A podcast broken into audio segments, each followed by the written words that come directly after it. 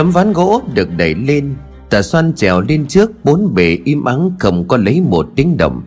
Ở bên ngoài trời đã tờ mờ sáng, Nhưng vẫn còn đẫm hơi sương. Lén nhìn qua khe cửa ra bên ngoài, Tà xoan không nhìn thấy một ai cả. Kéo thầy lương lên, tà xoan nói, Không thấy ai, cũng không nghe thấy gì. Phải làm gì tiếp theo đây, lão lang Cả hai còn chưa biết phải làm gì Thì bất ngờ có tiếng trống từ đâu vọng tới. Thầy lương liền hỏi Tà xoan Cậu có biết là tiếng trống này phát ra từ đâu không? Tà xoan nghe ngóng rồi đáp, Là từ phía bờ suối. Thầy lương liền tiếp, Tiếng trống này giống như là đang triệu tập mọi người. Lúc mới vào làng tôi cũng nghe thấy những hồi trống tương tự như vậy. Tờ soàn Cậu đưa tôi đến khu vực gần bờ suối, Nhưng mà chúng ta phải thật cẩn thận, Không được để bị phát hiện. Có lẽ là quân viện trợ đã đến hoặc sắp đến. Chúng tập trung, dân làng lại là vì Chúng muốn tấn công vào tứ địa. Tà soàn nuốt nước bọt. Xâm phạm tứ địa thì dù là dân làng cũng bị giết hết mất. Thể Lương gật đầu, hai tay nắm chặt lại. Thể Lương nói, Đúng vậy. Bọn chúng đang muốn biến dân làng Trúc thành những con thiêu thân lao vào ngọn lửa. Thật là độc ác.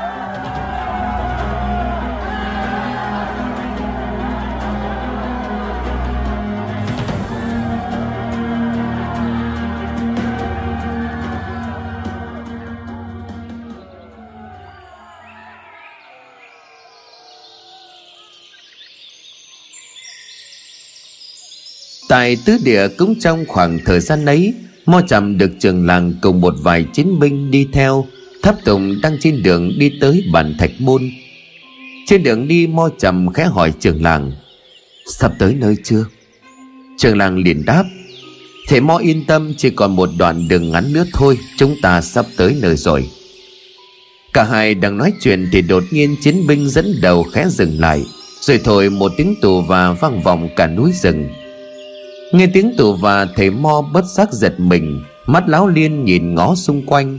Chẳng làng thấy vậy thì bèn nói, Thầy mo đừng sợ, Đây chỉ là một cách báo hiệu, Giống như kiểu truyền tin giữa các chiến binh trong tứ địa với nhau. Tiếng tù và vừa rồi là thông báo cho Li an A Khan biết, Chúng ta sắp đến nơi rồi. Mo trầm khẽ lau mồ hôi rồi ấp úng đáp, Vậy vậy là Quả nhiên đi thêm được một chút nữa Phía trước mặt đoàn người của trường làng. Đang đứng đợi sẵn là các chiến binh đêm ngày hôm qua Đi cùng với Lý An A Khan vào rừng. Họ được lệnh đến đón Mo Trầm cùng với trường làng. Mọi người tiến tới cúi chào trường làng rồi nói, Mọi người đã đến, Lý An A Khan suốt đêm không ngủ, Vẫn còn đang chờ mọi người ở bàn thạch môn. Mời trường làng cùng thầy Mo đi đường này. Băng qua khu rừng rậm với những cây cổ thụ lớn ít nhất cũng cả trăm tuổi.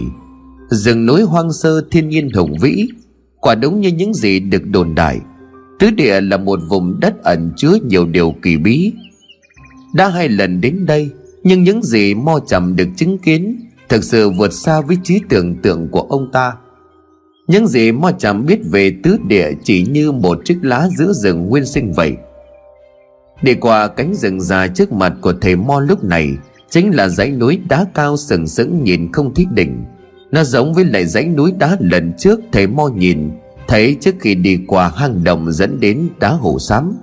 Trường làng liền nói, Đây chính là dãy núi bao bọc bốn vị trí địa linh, Chúng ta đã đến bản thạch môn. Liang A Khan chờ sẵn, Các chiến binh của tứ địa đứng giặt sang hai bên nhường đường cho thầy mo và trường làng đi vào. Nhìn thấy ly an, trường làng liền nói, vất vả cho ly an rồi. Theo như lời truyền đạt của ly an, tôi đã đưa mo trầm đến đây.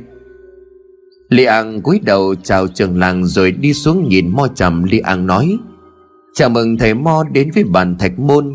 Cửa ngõ duy nhất dẫn thẳng đến trung tâm của tứ địa.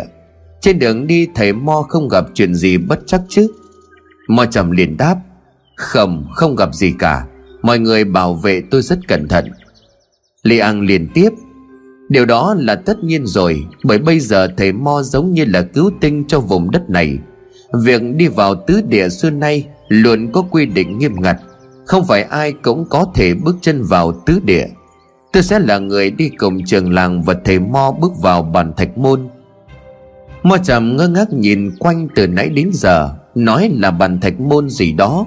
Nhưng sao từ lúc đến đây có thể nhìn thế nào? Thì mo trầm cũng không thấy được lối vào hay là đường nào Có thể xuyên qua dãy núi đá này cả. Mo trầm liền hỏi, Vậy bàn thạch môn nằm ở đâu? Chúng ta đi qua dãy núi này bằng cách nào? Lê An ngạc hàng quay đầu lại đằng sau. Những chiến binh lúc này mới đứng tách ra phía sau họ một khối đá, Hình tròn rất lớn. Chỉ tay vào đó Lê An liền nói, Kia chính là bàn thạch môn. Chúng ta sẽ đi qua đó. Nhìn khối đá vững như bàn thạch, Không thích đường vào, Mo trầm lại càng khó hiểu hơn.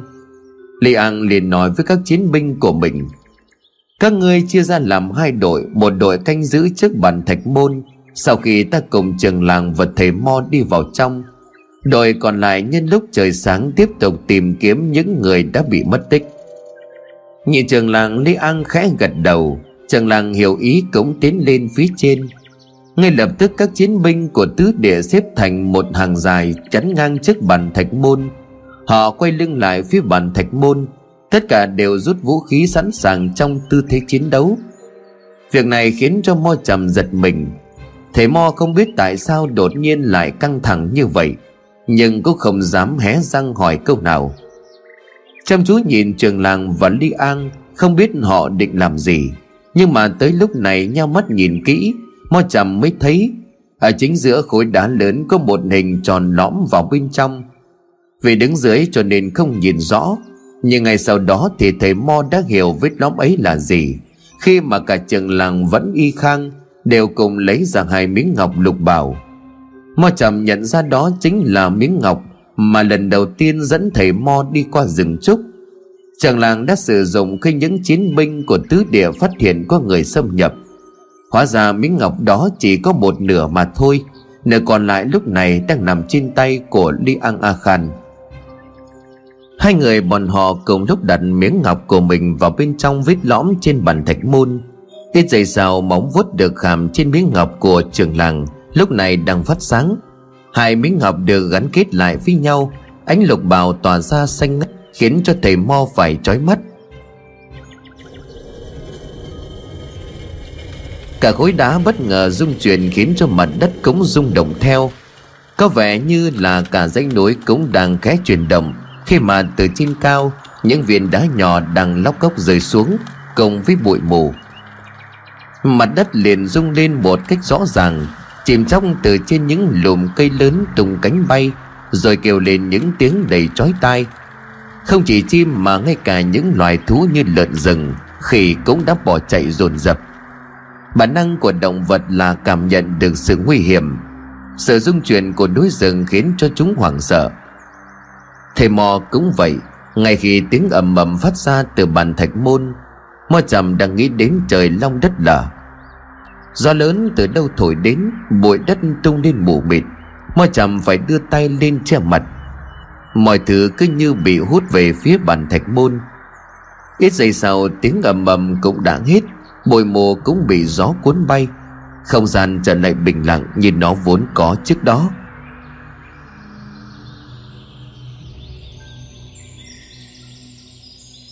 Hạ tay xuống mở mắt ra nhìn mo trầm há hốc mồm kinh ngạc. Khối đá lớn hay còn gọi là bàn thạch môn kia đã bị xê dịch sang hẳn một bên để lộ ra một cửa hang động rất lớn. Một hang động thẳng tắp xuyên qua dãy núi đá sừng sững, trải dài cao không thấy đỉnh. Đứng ở bên ngoài, thầy mo không nói nên được lời nào, khi mà bên trong hang động đang có thứ gì đó lấp lánh, óng ánh phát sáng. Li a nga khan liền nói, bàn thạch môn đã mở, thầy mo, chúng ta đi thôi. Phía bên kia chính là trung tâm của tứ địa.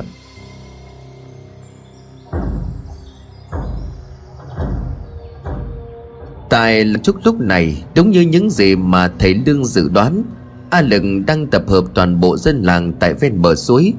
Từng người dân làng chúc lầm lỗi kéo nhau, Đứng xếp hàng để chờ đợi mệnh lệnh.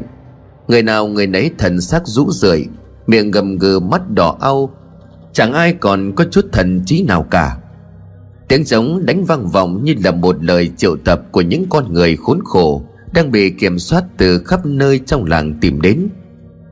A Lực liền nói với tên đồng bọn, Mẹ kiếp, Tại sao tới giờ này mà đám A Hảo với A Thiết vẫn còn chưa đến? Trong khi theo những gì sư phụ đã truyền đạt thông qua, Thi tắng quả thì bọn chúng đã xuất phát từ khá lâu rồi. Tên kia liền hỏi, Thi tắng quả đến rồi sao? Sư phụ còn dặn dò gì nữa không hả sư huynh?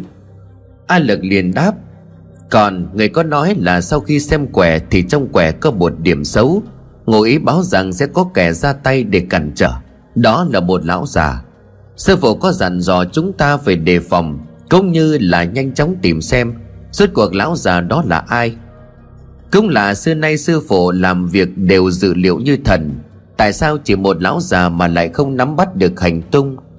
Làng trúc này là nơi mà sư phụ đã dành cả đời để mà tìm hiểu. Trước đó các bậc tổ sư cũng đã hao tổn không ít tầm sức. Nhưng mà vẫn không có cách nào tiếp cận. Nếu như trong làng này có kẻ đủ khả năng cản trở sư phụ, Thì người phải nhận ra từ lâu rồi mới phải. Đằng này kế hoạch đã đến giai đoạn cuối, Mới nghiệm ra quẻ không lành. Không nhìn ra được tu vi, Bản lãnh của giáo già ẩn danh đó. Tên kia liền tròn mắt nói, Ngày ngày đến cả sư phụ, Người có pháp lực cao thâm, Có thể sai khiến cả quỷ thần Mà cũng không nhìn ra được sao? Vậy chứng tỏ lão già đó phải ghê gớm lắm. Chúng ta phải làm sao đây, thưa sư huynh? A lực liền chép miệng. Chuyện xem quẻ, xem thiên tượng Đôi khi cũng có nhầm lẫn. Đám mọi dân này theo như ta thấy, Bọn chúng chẳng có về gì là đáng sợ cả. Không hiểu tại sao bấy lâu nay sư phụ lại dè chừng chúng đến như vậy. Cũng chính là vì lời căn dặn của sư phụ Mà ta mới tập hợp tất cả mọi dân làng đến đây. Cách tốt nhất để phòng trừ hậu họa Chính là ngăn chặn trước khi nó xảy ra. Mặc dù cách này có hơi nặng tay một chút, Nhưng mà dù sao thì những kẻ đã quá già Cũng không có ích gì khi chúng ta tấn công vào vùng đất cấm. Tên kia liền ngạc nhiên. Ý của sư huynh là sao? Sư huynh định làm gì? A lực liền nhếch mép cười. Còn phải hỏi nữa sao? Ta sẽ giết tất cả đám già nuôi trong ngôi làng này, Giết hết. Tất cả những lão già đều sẽ phải chết. Như thế thì chẳng còn phải lo Có lão già nào đó và đám kế hoạch của sư phụ, Có đúng hay không? Tên kia dùng mình nói, Liệu có làm như vậy được không? A lực liền đáp, Tất nhiên là được, Vừa trừ đi hậu họa lại vừa loại bỏ được đám giả yếu. Sau khi A Hạo và A Thiết cùng người của huyết diện quỷ đến, Chúng ta sẽ tấn công vào nơi được gọi là tứ địa. Đám dân làng này sẽ có nhiệm vụ mở đường, Do đó ta cần những tên khỏe mạnh. Lại bỏ đi đám giả nua cũng như là một phương án tốt. Khi mà bọn A hào tới nơi, Ta sẽ cho đám mọi dân này uống canh mạnh bà thêm lần nữa. Lúc đó chúng ta sẽ có một đội quân điên cuồng dữ tợn và không sợ chết. Phải nói sau khi biết được kế hoạch của sư phụ, Ta lại càng thấy sư phụ dự liệu như thần. Đúng Dùng người của làng trúc để tấn công tứ địa, Người của ta sẽ không hề hấn gì. Đúng là diệu kế diệu kế. Trong lúc mà hai tên người Trung Quốc đang cười nói với nhau, Thì lúc này dân làng trúc đã kéo về tụ tập, Xếp hàng rồi quỳ mọp dưới chân của A Lực. Trong số đông người dân làng trúc ấy, Cũng có hai người bí mật ẩn nấp Trong một bụi rậm cách đó không quá xa. Đó chính là thầy Lương và Tờ xoan. Nghe hai tên người Trung Quốc xì xà xì sổ Tờ xoan không hiểu chúng nói gì, Nhưng mà thầy Lương hiểu từng câu từng chữ. Tờ xoan liền hỏi Bọn chúng đang nói gì vậy? Thầy Lương liền đáp. Chúng đang lên kế hoạch giết chết dân làng. Bọn người độc ác, Không thể để cho bọn chúng đạt được mục đích. Ta phải làm gì đó mới được? Tờ xoan liền ngạc nhiên. Lão lang, Lão nghe hiểu được sao? Nhưng phải làm gì bây giờ? Thầy Lương liền nói. Bọn chúng đang chờ quân tiếp viện Và trong một thời gian đó, Chúng sẽ giết những người giả trước. Và đợi đến khi quân tiếp viện đến Chúng tiếp tục cho dân làng uống canh mạnh bà, Để biến người dân thành một đội quân điên loạn, Sẽ thầy chúng tấn công vào tứ địa. Tờ xoan liền ấp úng, Uống canh mạnh bà tiếp sao Thầy Lương liền đáp, Đúng vậy, Cậu nhìn thấy dân làng rồi chứ? Họ giờ mất đi thần trí không còn nhân tính. Trước khi uống thuốc giải, cậu cũng giống như họ. Ngay khi đến được bờ suối Tờ xoan ban đầu không dám tin đây là sự thật. Nhưng mà nhìn người dân trong làng cứ như là những xác chết biết đi. Họ gầm gừ như là thú dữ. Tờ xoan đã hiểu tại sao Y điên lại trói anh như vậy lúc ở dưới đường hầm. Nhìn hai tên người Trung Quốc, Tờ Xoan căm phẫn vô cùng. Đã có lúc nóng giận, Tờ Xoan chỉ muốn lao ra sống chết với chúng. Thế nhưng mà thầy Lương ngăn lại, Bởi nếu làm như vậy, Không những không cứu được ai, Mà bản thân của Tờ Xoan cũng phải chết. Nóng vội mà hành động sẽ hỏng việc. Nhưng mà ngồi im chờ đợi không phải là cách, Khi mà tất cả mọi người đều đang trong tình cảnh ngàn cân treo sợi tóc. Đang chăm chú nhìn hai tên mặc đồ đen Thì bất chợt tờ xoan nhận ra điều gì đó quen thuộc. Tờ xoan liền nói, Lão làng, tôi nhớ ra cái chung nhỏ kia. Bọn chúng đã cho dân làng uống nước từ cái chung đó. Tôi nhớ trước đó, tên mặc đồ đen kia đã làm đổ một lọ nước có màu xanh vào trong cái chum, Hắn nói đó là nước thánh. Uống nước được hòa chung với nước thánh sẽ được tránh được dịch bệnh. Thật không ngờ đó lại là thứ nước khiến cho chúng tôi trở nên điên loạn mất nhân tính. Nhìn vào chung nước thì bất chợt trong đầu của thầy Lương Nhớ lại những hình ảnh không rõ đã xảy ra từ bao giờ ở đâu. Những hình ảnh đó rất quen thuộc Và rồi thầy Lương như vừa nghĩ ra được một kế hoạch. Thầy Lương liền nói Tờ Soan Chúng ta sẽ làm thế này, cậu biết không? Thuốc giải mà ta đang có trong tay cũng hòa tan được vào trong nước. Để ngăn chặn việc chúng tiếp tục cho dân làng uống canh mạnh bà, Thì chúng ta sẽ đem thuốc giải hòa vào trong nước trước. Như vậy, sau khi canh mạnh bà có đổ vào đó, Thì cũng bị hóa giải. Nếu dân làng uống nước trong chum cũng chính là uống thuốc giải. Tờ xoan liền vội đáp, Nhưng mà phải làm thế nào để hòa được thuốc giải vào nước bây giờ? Chẳng phải ban nãy lão nói, Chỉ cần chúng phát hiện ra Chúng ta sẽ rất nguy hiểm sao? Đúng vậy, Cho nên tôi có một kế hoạch. Nói rồi, thầy Lương mở tay này lấy thuốc giải đưa cho tờ xoan Tờ xoan ngạc nhiên chưa hiểu gì, thầy Lương liền tiếp.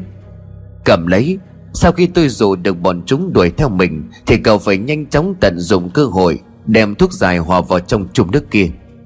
Tờ xoan liền nói, Nếu vậy hãy để tôi làm, Dù sao tôi cũng trẻ khỏe lại thông thạo đường ngang lối tắt trong làng. Tôi làm mồi nhử sẽ tốt hơn lão. Thầy Lương liền khẽ lắc đầu.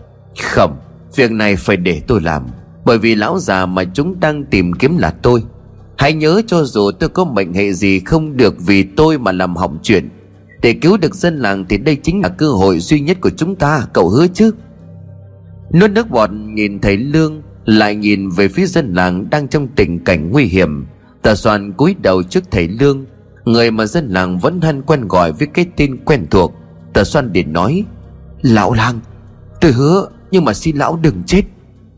Nên chọn lão già nào đầu tiên đây, Nhìn lũ mọi này thực sự làm cho ta thấy buồn nôn. Dùng độc dược với chúng thì quá là phung phí, Dùng dao kiếm thì máu của chúng vấy vào xe bẩn. Bất giác A Lực nhìn thấy một cái diều bổ củi đang cắm trên một khúc cây lớn, A Lực nhoàn miệng cười man dại. Đúng rồi, ta sẽ dùng cái đó. Đoàn hắn nói với tin sư đệ đứng bên cạnh. Này, Người Tây chú kia chuyển cái khúc cây với cái diều đó đến đây. Tên sư đệ liền hỏi, Sư huynh định làm gì vậy? A lực liền cười, Còn làm cái gì? Ngươi đã bao giờ chứng kiến cảnh hành hình Bằng cách chặt đầu chưa? Đệ chưa, Đừng nói huynh định. A lực cười lớn, Cười đoán đúng rồi đó. Hôm nay ta sẽ cho ngươi được tận mắt chứng kiến buổi hành hình, Với hình thức chặt đầu. Mau chuyển mấy thứ đó lại đây. Tiên sư đệ dùng mình nổi ra gà Mặc dù mới chỉ nghe A lực nói. Bản thân của hắn cũng không dám tưởng tượng tới cảnh chặt đầu dã man này. Nghĩ đến việc từng người từng người lần lượt bị sai khiến đi lên, Quỳ xuống đưa đầu vào khúc cây và... Nghĩ thôi tiên sư đệ cũng đã lạnh toát cả sống lưng. Hắn liền khuyên A Lực, Sư huynh làm cách khác được không? Cách này để thấy A Lực liền quát, Tiền khốn! Lệnh của sư huynh mà ngươi dám cãi, Hay ngươi muốn là người đầu tiên được đưa cổ để thử xem độ sắc bén của lưỡi diều kia? Nhìn mắt của A Lực đang long lên sòng sọc Tên sư đệ biết sư huynh của mình không nói chơi. A Lực là một trong ba đệ tử nội môn, Là đại sư huynh đứng đầu các đệ tử của huyết diện quỷ. Giờ này quy tắc của bốn môn đưa ra vô cùng nghiêm ngặt. Kháng lệnh đồng nghĩa với việc về cái chết. Tư sư đệ không nói gì thêm mà vội vàng đi tới, Bề khúc cây cùng chiếc rìu đến chỗ của A Lực.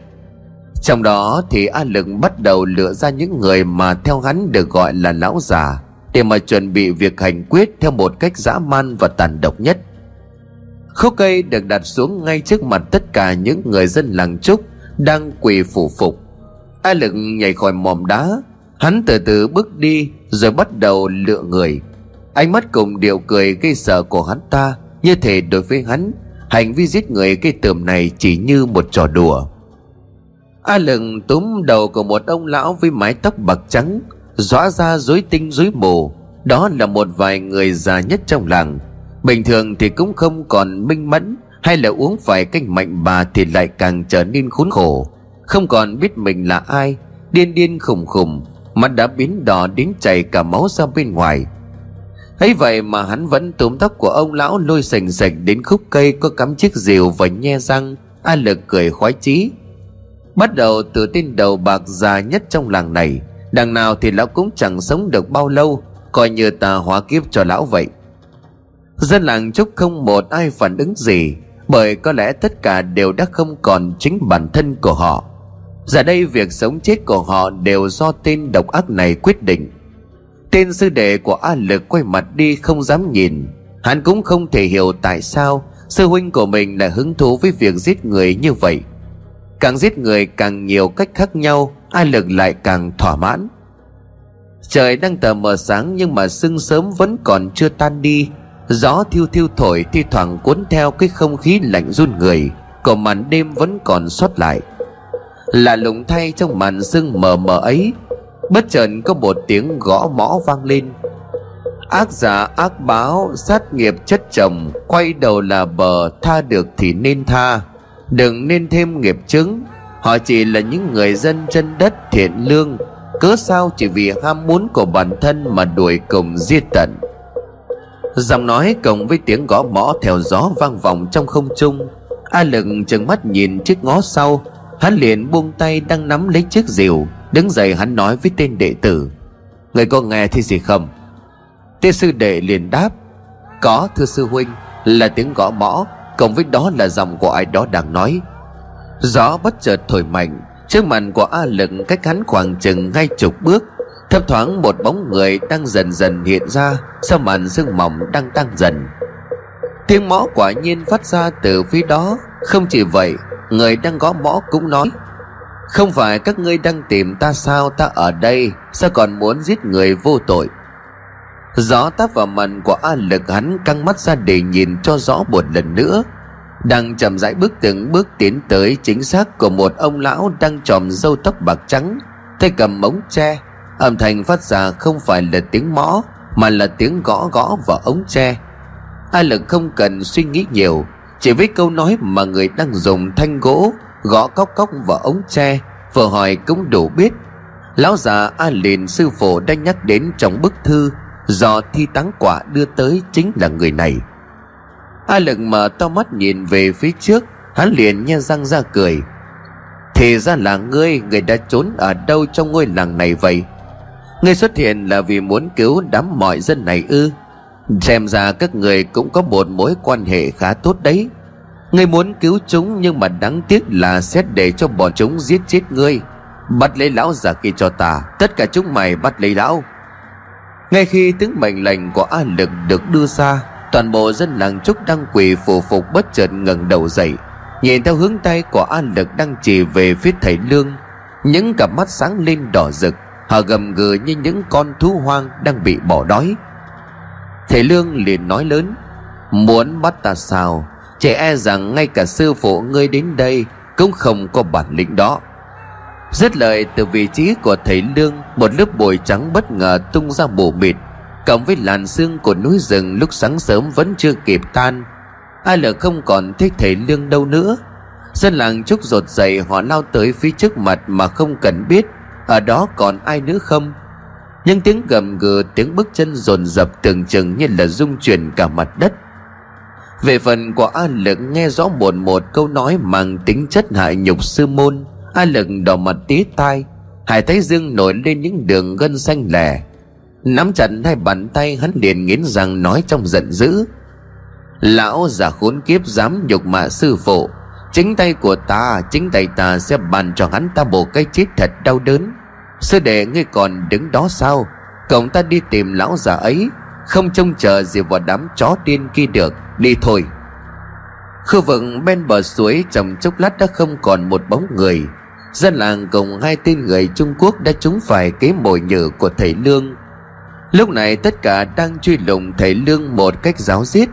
Mặc dù rất lo lắng nhưng mà nhớ những lời trước khi hành động, Thầy Lương đã nói Tà Soan biết đây chính là cơ hội để có thể cứu được dân làng. Nhanh chóng tiếp cận với chùm nước được đặt ở bên trên tảng đá cao ven bờ suối.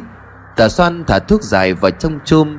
Mọi việc thuận lợi bởi thầy Lương đã rủ tất cả bọn chúng đi khỏi đây. Kế hoạch đã thành công được một nửa, Tà Soan liền nói, Lão làng, tôi đến đây. Tìm cho kỹ vào, Chắc chắn lão già khốn kiếp ấy Chỉ đang lẩn ở đâu đó trong làng mà thôi. Chia ra, Lục soát tất cả các ngôi nhà. Ai lực quát tháo ra lệnh.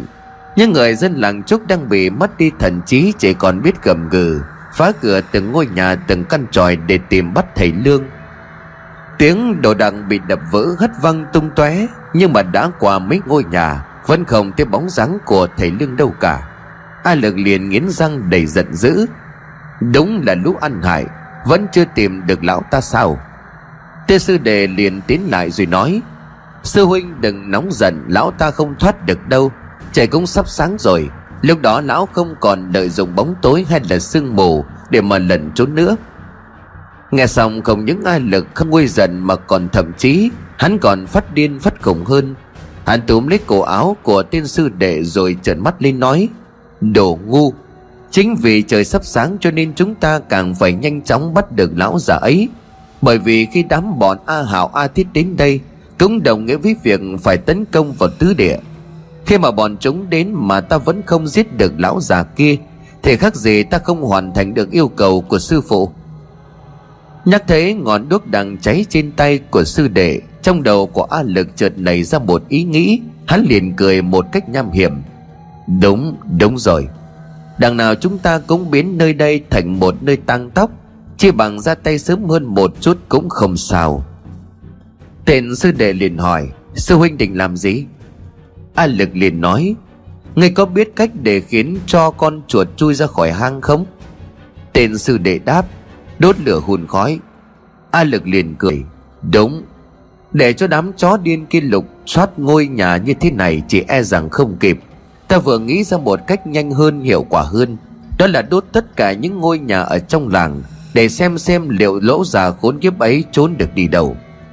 Tên sư đệ dùng mình, hắn không dám có ý kiến, bởi ở đây A Lực là người đưa ra quyết định.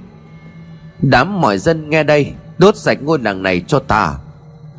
Thể lương lúc này đang ẩn nấp Sau một ngôi nhà cách đó không xa. Sau khi tung bụi mù mịt Rồi lợi dụng khoảng cách để dẫn dụ kẻ địch đuổi theo.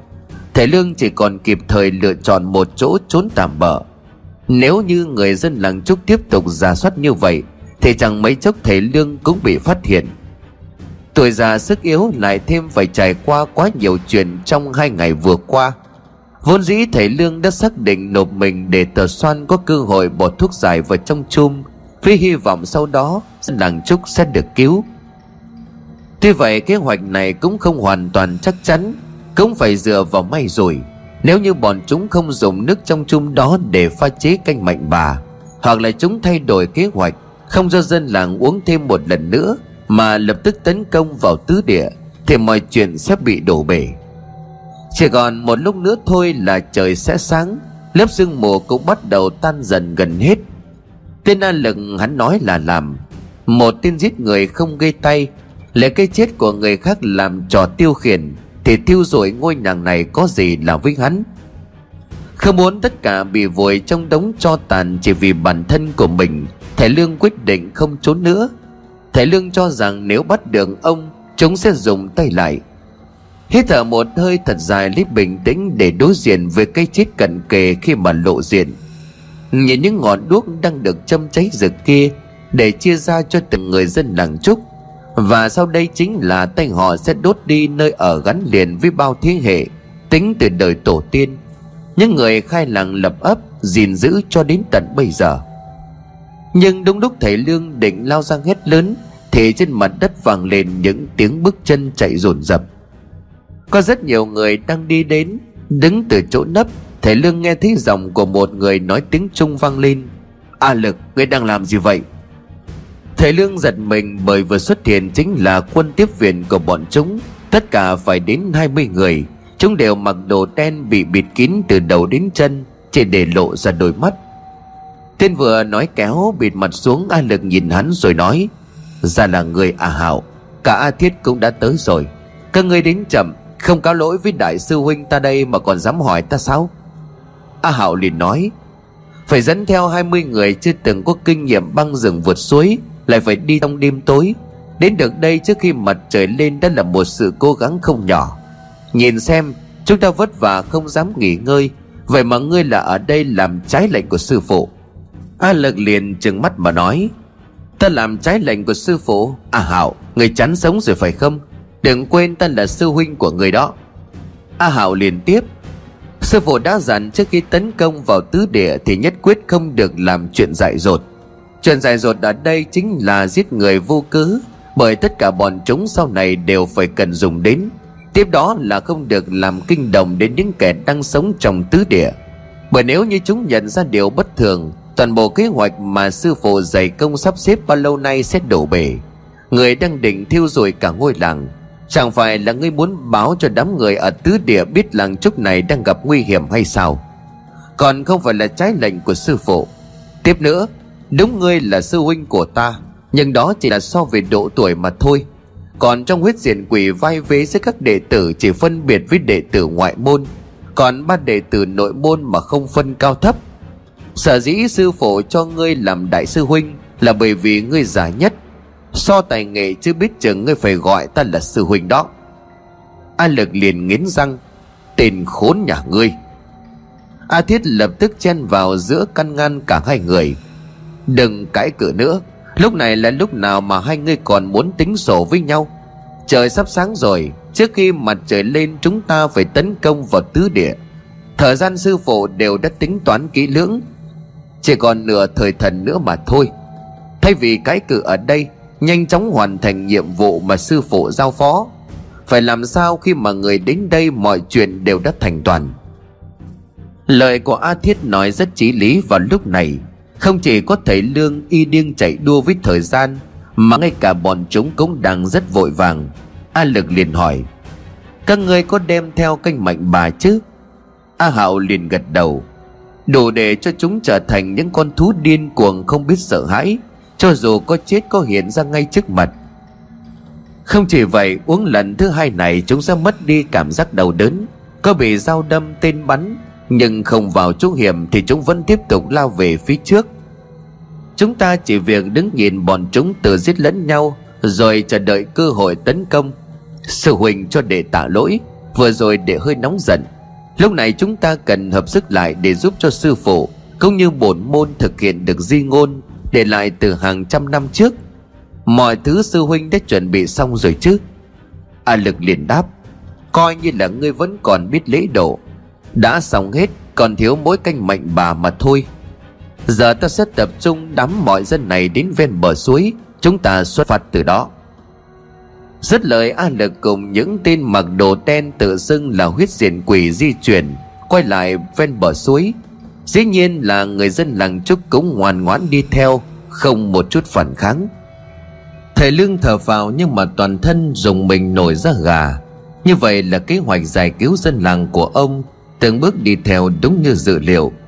Chờ cho bọn chúng đi khỏi thầy Lương mới rời khỏi chỗ nấp, Để quay trở lại khu vực bờ suối theo dõi tình hình. Đi được một đoạn thầy Lương giật mình nhận ra, Phía trước mặt vừa có một bóng người vụt qua. Người này cũng đã nhìn thấy thầy Lương. Đang định nấp thì thầy Lương nghe thấy tiếng gọi. Thầy Lương, là tôi đây. Nghe thấy giọng nói quen thuộc thầy Lương chạy tới, Thì từ bên trên mái của ngôi nhà sau lưng của thầy Lương một cặp mắt đỏ đang hào háo nhìn thầy Lương từ nãy đến giờ. Trong lúc này thầy Lương liền với tay gọi Là cậu sao Trên không trung có tiếng đập cánh xà xuống Cùng với tiếng kêu rợn người vang lên.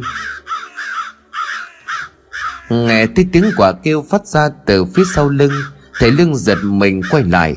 Con quả có một đôi mắt đỏ lòm đó chính là thi tắng quả. Không biết nó đã phát hiện ra thầy lương từ bao giờ. Nhưng lúc này nó đang xả xuống, Giờ móng vuốt sắc nhọn trực tấn công thầy Lương. Còn chưa kịp định thần sau khi nghe tiếng quả kêu, Thì bất ngờ một bóng đen liền lao ra, Bật cao với tay túm lấy con quả Trước khi móng vuốt của nó kịp chạm vào người của thầy Lương. Tóm được mày rồi nhé. Bóng đen vừa lao ra tay không bắt lấy con quả chính là tờ xoan. Con quả dãy rùa đập cánh một cách điên cuồng. Nó liền kêu lên những tiếng quàng quắc đầy giận người. Tờ xoan nhìn thấy thầy Lương rồi nói Lão làng tôi tìm thấy lão rồi. Ơ ừ, kia chẳng phải là y điên sao? Y điên mày cũng quay lại đây rồi. Nhìn con quà trong tay của tờ xoan Thì đột nhiên thầy Lương liền hốt hoảng. Tờ xoan Thả con quà đó ra mau thả mau ra. Vuốt chân của con quà vừa cứa vào cổ tay của tờ xoan khẽ nhặt mặt lại, tờ xoan không hiểu lý do tại sao lão làng lại thất thần đến như vậy. Nhưng mà tay chưa kịp buông thì tờ xoan đã kêu lên một tiếng đầy đau đớn. Ngay lập tức, tờ xoan liền quỳ gối xuống đất, một tay giữ chặt lấy cổ tay còn lại, miệng ú ớ. Từ phần cổ trở nên bắt đầu xuất hiện những vệt dài màu đen đang lan ra mỗi lúc một nhiều con quà thoát khỏi tay của tờ xoan. Nó đập cánh bay lên không trung rồi lựa chọn một chỗ cao trên nóc nhà để đậu xuống. Từ trên cao thì nó tiếp tục hướng đôi mắt đỏ nòm nhìn xuống bên dưới, nơi mà thầy lương đang ngồi xuống xem tờ xoan rút cuộc bị làm sao. Mục tiêu của nó vẫn là thầy lương. Nó khét động đậy phần chân rồi thêm một lần nữa lao xuống. Khi mà lúc này thầy lương không còn cảnh giác bởi tờ xoan đang nằm ở dưới đất dãy đành đạch một cách đầy đau đớn. Miệng á khẩu không nói được lời nào. Một mũi tên bắn xuyên qua người của con quả mũi tên ghim cả con quả cắm phẩm vào vách nhà gỗ ngay sau lưng của thầy lương chừng một sải tay. Lực bắn quá mạnh khiến cho dù đã ghim vào gỗ, mũi tên vẫn rung lên bần bật. Người bắn mũi tên đó không ai khác chính là y điêng cũng chính là bóng đèn đã cất tiếng gọi thầy lương khi nãy. Mặc dù bị tên bắn xuyên qua người, vậy mà con quà vẫn chưa chết. Máu từ cơ thể của nó chảy ra đen sì mà bám vào gỗ đến đâu thì chỗ gỗ đó như là bị ăn mòn bốc khói đến đó. Y điền dừng cùng bắn thêm một mũi tên nữa. Rồi trời mới đang tờ mờ sáng, sương sớm vẫn còn nhưng mà tên bắn ra vẫn vô cùng chuẩn xác thậm chí là mũi tên thứ hai còn đạt đến độ chính xác cao hơn khi mà ghim thẳng vào phần đầu của con quả tiếng quả kêu lên yếu ớt rồi dừng hẳn. Quả thì tạng đã bị y điêng giết chết bằng nhị tiến xuyên thấu. Y điêng thu cung lại rồi chạy vội đến gần chỗ của thầy lương. Nhìn tờ xoan đang đau đớn thì ánh mắt trợn ngược lòng trắng, khắp mặt đều đang bị những vệt như là những đường gân đen lan ra nổi cộm trên không trung vô cùng đáng sợ. Y điêng liền hỏi, thầy lương tờ xoan sao rồi?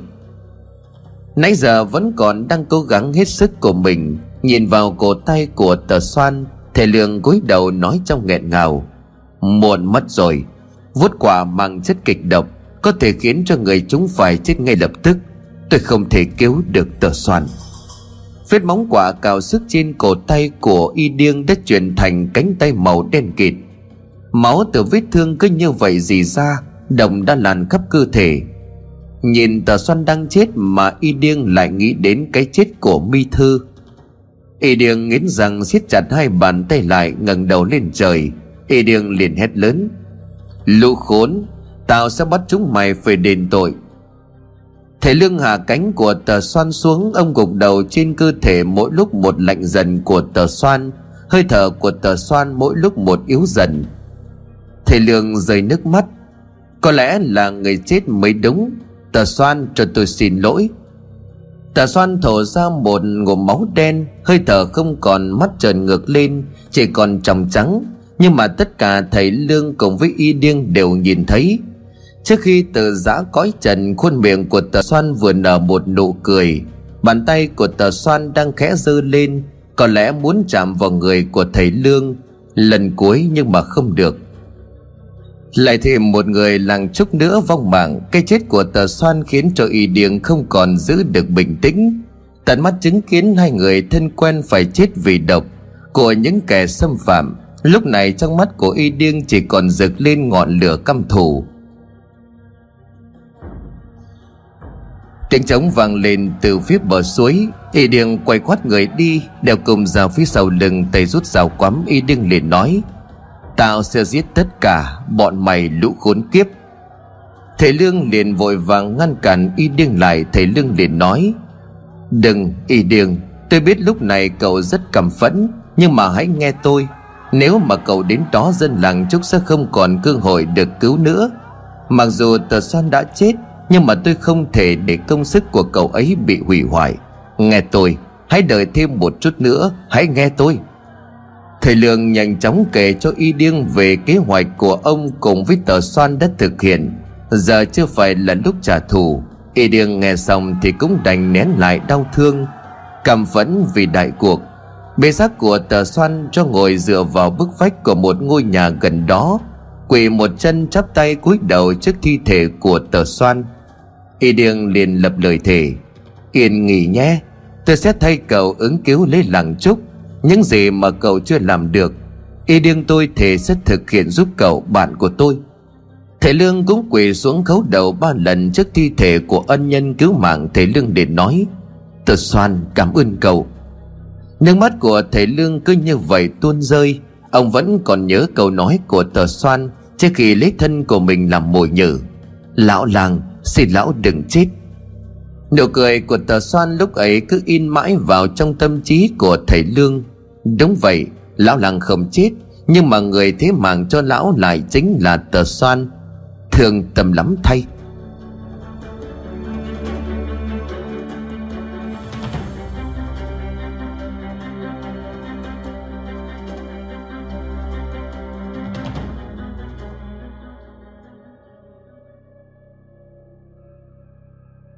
Tại tứ địa.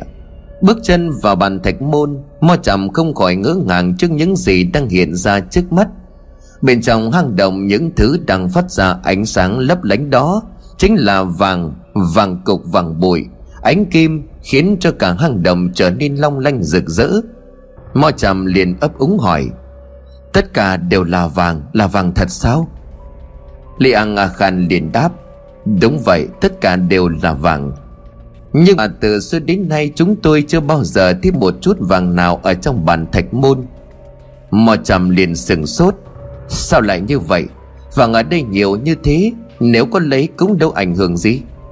Trường làng liền nói, Người dân làng Trúc xưa nay không quan tâm đến vật chất. Thầy Mo cũng biết cuộc sống của chúng tôi là tự cung tự cấp. Chỉ khi thực hiện những nghi lễ thì chúng tôi mới chuẩn bị chút vàng bạc Để mà trả công cho thầy Mo. Chỗ lễ vật đấy đều được chúng tôi tích cóp từ rất lâu. Trước đó bằng cách săn bắn, Đi rừng tìm những sản vật quý rồi trao đổi, Buôn bán với người cần mua.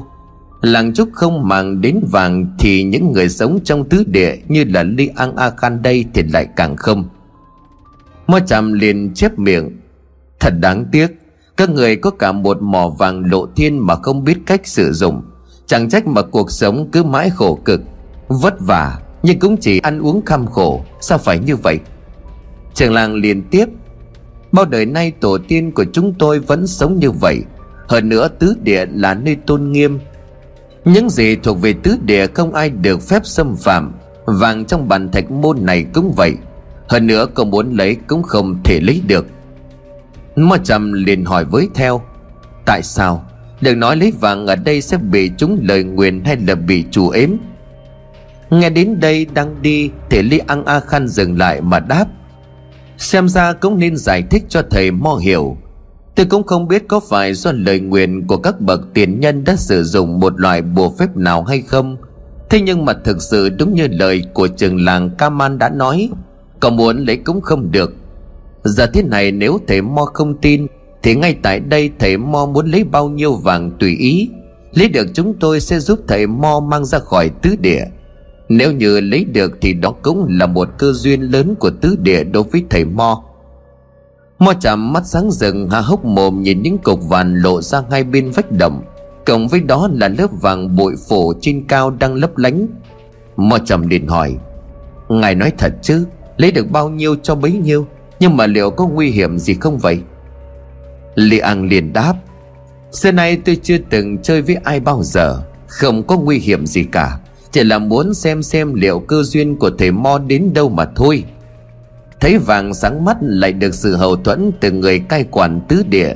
Mo chạm vội vã liếc nhìn rồi lựa lấy một cục vàng lộ ra trên vách hang, Nơi gần nhất cũng là cục vàng to nhất. Mo chạm chỉ tay vào cục vàng rồi nói, Tôi bắt đầu từ cục này nhé. Cả Ly An lẫn trường làng đều cùng nhau gật đầu không ngần ngại. Mò chầm đặt tay lên cục vàng để xem xét nên lấy bằng cách nào. Nhưng kỳ lạ thay, Khi mà bàn tay của mò chầm vừa chạm vào vàng, Thì vàng ngay lập tức biến thành đá. Đang là vàng bỗng trở thành đá lạnh toát gồ ghề. Giận mình, mò chầm rút tay ra Thì cục đá lại biến thành vàng như lúc trước. Chưa tin vào mắt của mình Thầy mò tiếp tục thử đi thử lại vài lần như vậy. Kết quả vẫn không có gì thay đổi. Khi mà chạm tay vào thì vàng đã biến thành đá, Nhưng khi bỏ tay ra đã lại biến thành vàng. Mo chạm nuốt nước bọt nhìn trường làng cùng với Li An A Khan, Thầy Mo liền hỏi, Chuyện này là sao? Tại sao mỗi khi tôi chạm tay vào Thì vàng lại biến mất, Chỉ còn lại đá cục chưa trọi? Li An A Khan cũng tiến lại gần Mo chạm Li An cũng đặt tay lên cục vàng đang lấp lánh, Giống như là thầy Mo vừa làm mới đây.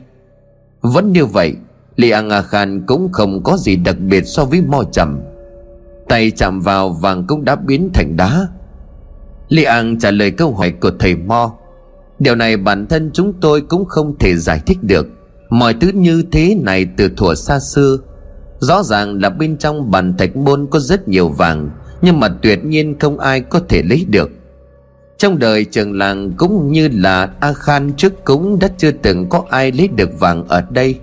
Vàng đúng là được nhìn thấy bằng mắt, Nhưng mà chạm vào hay cố tình lấy ra khỏi vách đá Thì chúng cũng chỉ là đá mà thôi. Thầy Mo đừng phiền lòng bởi không chỉ riêng thầy Mo Mà tất cả chúng ta đều như vậy. Đó là lý do tại sao vàng ở đây còn được gọi với cái tên là vàng kỳ ảo. Giờ thì thầy Mo đã hiểu Tại sao trường làng lại nói muốn lấy cũng không lấy được rồi chứ. Thôi, chúng ta đi tiếp. Cũng chỉ còn một đoạn ngắn nữa là sẽ tới trung tâm của tứ địa. Thầy Mo đừng nối tiếc vàng ở đây làm chi mà phiền muộn. Dù Li An đã nói như vậy, Nhưng trước mắt vàng lộ thiên hiện ra cục lớn cục bé khắp nơi trong tầm tay. Với bên này là thấy vàng liếc qua bên kia cũng thấy. Dù biết là không lấy được, Nhưng bà là người ai chẳng động tâm. Thở dài thườn thượt, mo chầm tặc lưỡi rồi tiếp tục bước đi.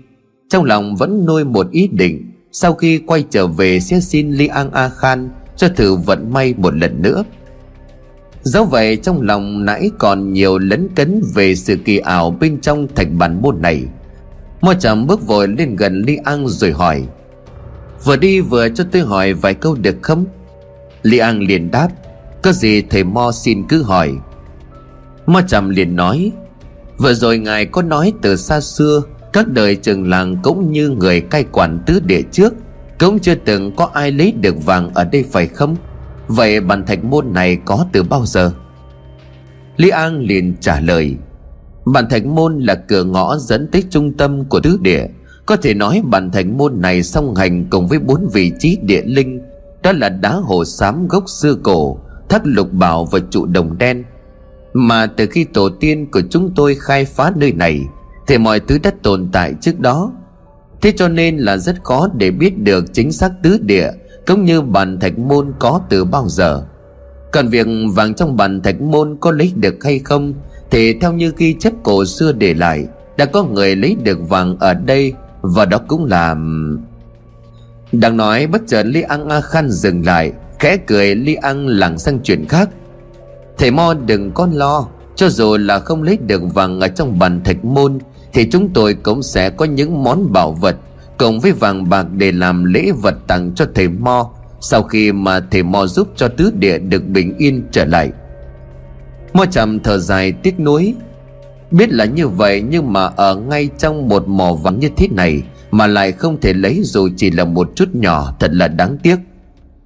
Đi tiếp thêm cuối cùng thì cũng đã thấy được cửa hang phía bên kia dãy núi đá trải dài. Mỗi bước chân của Mo Trầm càng lúc càng trở nên nặng trĩu. Mọi suy tính của a Liền đều đang đi theo kế hoạch, Không có chút sai sót. Bước qua cửa hang động phía bên kia chính là tứ địa. Nước nước bọn hít một hơi thật dài, Nắm chắc lấy cái túi bên trong có đựng tứ hạp. Mo trầm suy nghĩ trong đầu. Chỉ một chút nữa thôi, Làm xong việc này khi trở ra, Con gái của ta sẽ được cứu. Ông ấy sẽ được chữa bệnh cho nó. Và nó sẽ lại sống một cuộc sống bình thường. Đừng sợ, Ta sẽ làm được. Li An A Khan đi trước đến cửa hang dẫn ra ngoài. Nhìn mo chằm Li An đưa tay chỉ ra rồi kính cẩn nói, Chúng ta đã ra khỏi bản thạch bồn Cộng với thời điểm đó, tại Vân Nam Trung Quốc, Bên trong hang động nơi A Liền vẫn còn đang luyện dược. Lò luyện đan đang hừng hực lửa hồng. Viên đan màu đen cũng gần như hoàn thiện. Mọi thứ tưởng chừng như là suôn sẻ, Nhưng đang ngồi thiền tập trung pháp lực để luyện đan, Thì bất chợt A Lìn chừng mắt, đưa tay trái lên bấm đồn. Tay phải cầm một cái phất trần khép bung ra rồi rơi nhẹ xuống. Đưa tay trái lên vườn lấy sợi tơ Tơ chạm vào tay của A Lìn đạo sĩ, Lập tức biến thành một vệt máu đen chảy tong tong xuống mặt đất. A Lìn bất giác dùng mình, Rồi không lộ ra ngoài, Nhưng ánh mắt của lão đạo sĩ đang ánh lên vẻ giận dữ tột độ. Miệng mấp máy môi, A Lìn đạo sĩ run rẩy mà nói, Thì táng quả đã chết, Là kẻ nào Kẻ nào? Bước ra khỏi hang bàn thạch, Trước mặt của mo trầm là một cánh rừng nguyên sinh, Cộng với những cây cổ thụ to lớn. Mỗi thần vài to đến khoảng ba người ôm không xuể Cây cao với những cành lá tán rồng xanh mướt, Và điểm đặc biệt nhất chính là nguyên một khoảng rừng trước mặt. Mà thầy Mo chỉ có duy nhất một loại cây này. Lần trước khi bước chân vào trong tứ địa, Mo trầm đang choáng ngợp trước cảnh sắc thiên nhiên, Thanh bình, Bởi những rừng trúc vàng óng ánh bạt ngàn, Tựa như là chốn bồng lai. Tiếp theo đó là nơi rừng rậm hoang sơ, Khi mà thầy Mo được Li An A Khan dẫn đi đến đá hổ xám. Nhưng mà lần này cảnh vật thực sự khiến cho mo trầm choáng ngợp, Quá sức tưởng tượng. Những chú chim với đa dạng loài đủ màu sắc đang bay lượn. Chuyển cành díu rít khắp nơi, Hướng tầm mắt nhìn về phía trước rừng cây đẹp mê hồn. Mo trầm còn nhìn thấy cả một con hiêu Đang nhợn như gặm cỏ ở bên cạnh hiêu mẹ. Lúc này đang ngước mắt lên nhìn về hướng thầy Mo, Cũng như là trường làng Li An A Khan. Là thay từ chim chóc cho đến buồn thú, chúng dường như không sợ con người hiêu mẹ lại tiếp tục cúi xuống ăn cỏ một cách đầy bình thản. Nhìn sang bên trường làng, một con chim với bộ lông hỏa trộn giữa hai màu đỏ vàng đang đậu trong lòng bàn tay của trường làng, cất lên những tiếng chiêu chiêu đầy nhẹ nhàng. Khẽ chạm tay vào một thân cây, nhặt một chiếc lá dưới đất lên rồi ngước mắt nhìn lên cao, Cố gắng lục trong trí nhớ để xem Đây là loại cây gì. Nhưng có lẽ chưa bao giờ Mo Trầm nhìn thấy loại cây này trước đây. Lúc này Lý An A Khan tiến lại gần rồi nói, Thầy Mò đang muốn hỏi loại cây này phải không?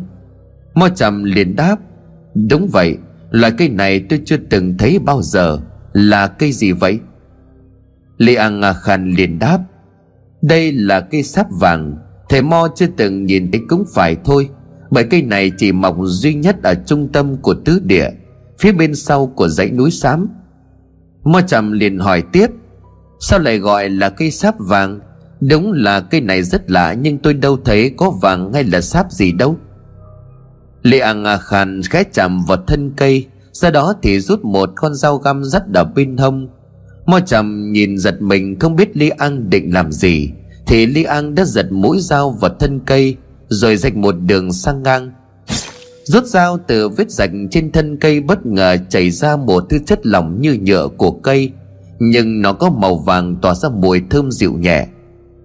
Đưa tay quệt ngang lấy thứ nhựa đó, Lê An Nga khàn khẽ miết nhẹ lên đầu ngón tay cho mo chầm xem.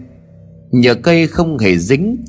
Khi mà miết nó ra thì khiến tay của Li An trở nên trơn mượt, giống như là sắp nến. Li An liền nói, Nhựa của loại cây này có màu vàng và thơm. Cho nên từ thời xa xưa, Tổ tiên của chúng tôi đã đặt tên cho loại cây này là sáp vàng. Làng Trúc và Tứ Địa đều dùng nhựa của loại cây này Để làm đèn thắp sáng. Hàng năm khi mà qua ngày đông chí, Chúng tôi sẽ thu hoạch nhựa cây sáp vàng để đem về. Nghe Li An giải thích, Bây giờ thầy Mo mới hiểu Tại sao cây đèn cầy được thắp ở làng Trúc, Cũng như là trong tứ địa, Lại có một mùi thơm đặc trưng đến như vậy. Hóa ra những cây đèn cầy ấy được làm từ nhựa của loại cây kỳ lạ này.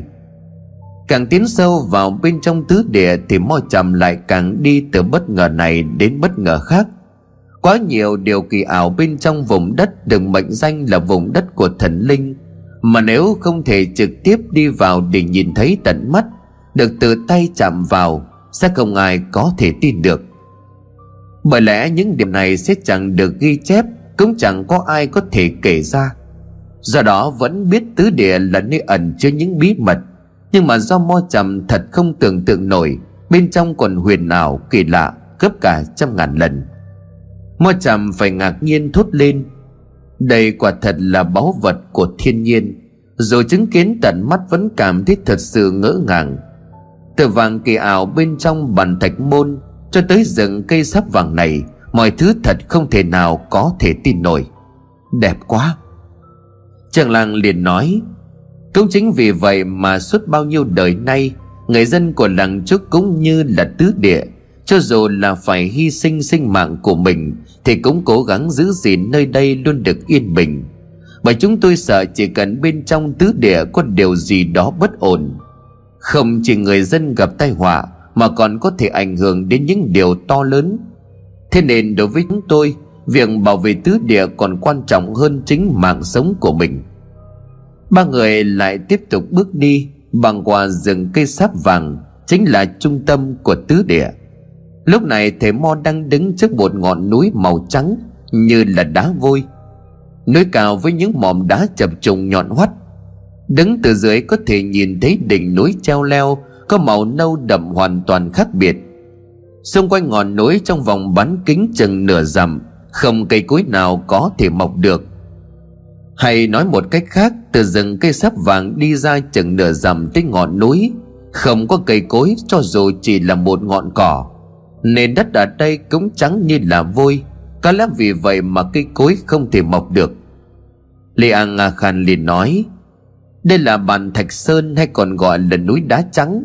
Chính là ngọn núi nằm ở chính giữa trung tâm của tứ địa. Tính từ bàn Thạch Sơn thì đi về hướng Tây Sẽ tới đá hồ xám Đi về hướng Bắc sẽ tới gốc cổ xưa, Hướng Đông sẽ dẫn đến thác lục bảo, Và còn lại hướng Nam chính là vị trí của trụ đồng đen. Theo những gì mà Li An nói thì Mo Trầm đã biết, Dấu chấm đỏ trong tấm bản đồ mà A liền đánh dấu Chính là nơi này, Là vị trí của bản Thạch Sơn. Trường làng liền hỏi thầy Mo, Đã đến trung tâm của tứ địa rồi, Xin thầy Mo ra tay cứu giúp. Nuốt nước bọt, Mo trầm hắng giọng, Lão làm bộ đi tới chân núi, Áp bàn tay xuống mặt đất, khẽ nhắm mắt lại miệng nhầm nhầm những câu gì đó, nghe không rõ. Một lát sau thì mo trầm đứng dậy, nhìn li an nga khan cũng như trường làng thầy mo nói, hiện tại địa mạch của nơi đây vẫn chưa bị ảnh hưởng đã có thể là một dấu hiệu tốt. Nhưng mà nghe nói ở đá hồ xám xuất hiện một vết nứt. Tôi muốn đi đến từng vị trí của bốn nơi trên địa linh. Đặt chân đến đây tôi đã hiểu ra vấn đề.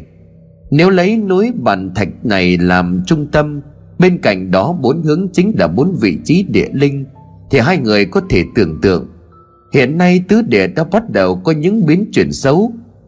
Hãy nghĩ rằng đá hồ xám gốc cổ xưa Thác lục bảo trụ đồng đen chính là tứ trụ Là bốn cây cột tượng trưng cho tứ phương Khi mà từng cột trụ xuất hiện vết giãn nứt Đồng nghĩa với huyết mạch địa đạo nơi đây cũng đang bị tổn hại dần dần Vết nứt từ tứ trụ ngày sẽ một lan rộng và kéo dài cho đến khi mà chạm tới trung tâm của Bạch Thạch Sơn. Tới khi đó chỉ e là vô phương hóa giải, giống như là người bệnh. Một khi căn bệnh đã ăn đến tận xương tủy, ăn đến vào tim, thì cho dù có là thuốc tiên cũng không thể cứu được. Những lời của Mo Trầm nói ra như là sấm động bên tai William A Khan cũng như là trưởng làng Kaman. Và họ càng tin hơn những gì mà đã xảy ra bên trong tứ địa ngày một xấu đi. Đá hồ xám thực sự đã xuất hiện những vết rạn nứt Đất chuyển sang mùi tanh hôi ẩm ướt nhờ nhớp đang dỉ máu. Biết là không thể chậm chế li an liền nhìn li an a khan liền nhìn mo trầm cúi đầu cầu xin. Thầy mo quả nhiên biết được nguyên nhân. Từ bàn thạch sơn đi tới bốn vị trí địa linh cũng không quá xa. Mời thầy mo đi theo tôi, chúng ta sẽ dẫn thầy mo đến đá hồ xám để xem xét vết nứt ở đó. Trường làng liền nói, vậy liệu có cách nào để ngăn chặn việc địa đạo huyết mạch ngưng bị dặn nứt không thưa thầy mo? Thầy mo khẽ gật đầu lấy trong túi ra bốn chiếc hộp đã được an liền giao cho từ trước. Mo chậm liền trả lời câu hỏi của trường làng. Đây là tứ hợp hành, bên trong mỗi chiếc hộp có chứa một thiên bảo vật, đã được chỉ chú và có tác dụng khôi phục lại vượng khí, chấn áp tà khí. Nói nôm na thì trong mỗi hộp giống như là một phương thuốc chữa trị, hàn gắn lại vết thương đang tổn thất hại đến địa linh, huyết mạch của tứ địa sau khi tứ hợp hành được chôn xuống đất, thì tứ địa sẽ trở lại bình thường. Đừng làm mất thời gian thêm nữa, hãy màu màu dẫn ta đến đá hồ xám màu lên. Trường làng nhìn Lý An A Khan, Cả hai liền gật đầu rồi tức tốc đi trước Để dẫn đường cho Mo Trầm. Họ đã bị những lời nói của Mo Trầm Làm cho mụ mị. Không hề biết, Bên trong tứ hợp hành không phải là vương thuốc hóa giải, Mà lại chính là thuốc độc của tên đạo sĩ A Lìn. Dành cho việc biến tứ địa.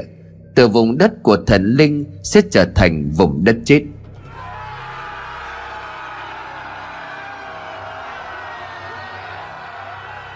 Trở lại tới làng trúc, tại ven bờ con suối bên trong làng trúc lúc này. Nhàn lấy hai chiếc lọ nhỏ bên trong chính là thứ nước, được gọi với cái tên là canh mạnh bà từ tay của a hảo. Không ngần ngại thì a lực đổ luôn vào bên trong chum đất chuẩn bị từ trước hắn cười khoái trá khi mà nhìn xuống những người dân làng trúc đang phủ phục. A lực ra lệnh cho tên sư đệ đứng bên cạnh của mình. Sư đệ, khuấy lên rồi cho bọn chúng uống đi. Mỗi đứa chỉ cần uống một ngụm là đủ. Dứt lời, A Lực cầm rồi đánh vào chiếc trống lớn một hồi sáu tiếng. Nghe thấy tiếng trống ngay lập tức, Dân làng ai nấy cũng đều ngóc đầu dậy. Họ đồng loạt hướng đôi mắt đỏ nhìn lên gò đất nhô cao Nơi mà A Lực đang đánh trống. Canh mảnh bà đã được chuẩn bị xong, Trước mặt của tên sư đệ là một tấm gỗ dài. Trên tấm gỗ đã bày ra khoảng độ 10 cái bát. Hắn bắt đầu múc nước từ trong chung đổ ra những cái bát đó. A lực lúc này liền hét lên. Hỡi đám mọi dân kia, Hãy tiến lên và nhận lấy sự ban ơn của ta. Dân làng trúc lần lượt đứng dậy. Họ nghiến răng trợn mắt từ từ tiến về phía trước. Cứ thế từng người tay cầm bát rồi đưa lên miệng uống cạn sạch. Bát nước hết rồi lại đổ vào. Cứ như vậy gần trăm người từ già trẻ lớn bé trong làng, chỉ trong chốc mắt đều đã uống canh mạnh bà lần thứ hai. A Lựng A Hảo cùng với A Thiết đứng đó chờ phần đứng của dân làng. Ngay sau khi thuốc có tác dụng, Bọn chúng sẽ lập tức cho dân làng trúc lao thẳng vào trong tứ địa. Bất chấp cảm bẫy, Bất chấp nguy hiểm đến tính mạng. A Lực liền nói với A Hạo và A Thiết, Chỉ ít phút nữa thôi chúng ta có được một đội quân cảm tử, Mà điều khiến cho ta hưng phấn hơn chính là nhìn thấy cảnh bọn chúng tự giết lẫn nhau. Suốt bao nhiêu đợt qua, ta đã nghe sư phụ nói đám mọi dân này sống bảo vệ tứ địa. Bất kể kẻ nào có ý định xâm hại vào nơi đó, đều phải chết không toàn thây trong xuyên suốt chiều dài mấy trăm năm, không ít những người của huyết dân quỷ phải bỏ mạng tại nơi rừng thiêng, nức độc. Giờ là lúc chúng ta phải bắt bọn khốn này phải trả giá. Ta sẽ cho chúng nhìn thấy thế nào là địa ngục. Phát điên lên đi. Trở nên hung tợn dữ dằn hơn nữa đi. Hơi đám mọi dân ngu ngốc không biết trời cao đất dày là gì. Những âm thanh gầm gừ phát ra từ những người dân làng trúc tiếng nghiến răng kèn kẹt cùng với tiếng móng tay cào vào mặt đá vang lên một cách lạnh người. A lực liền nói, đúng rồi đúng rồi nổi trống lên nào, tấn công vào tứ địa.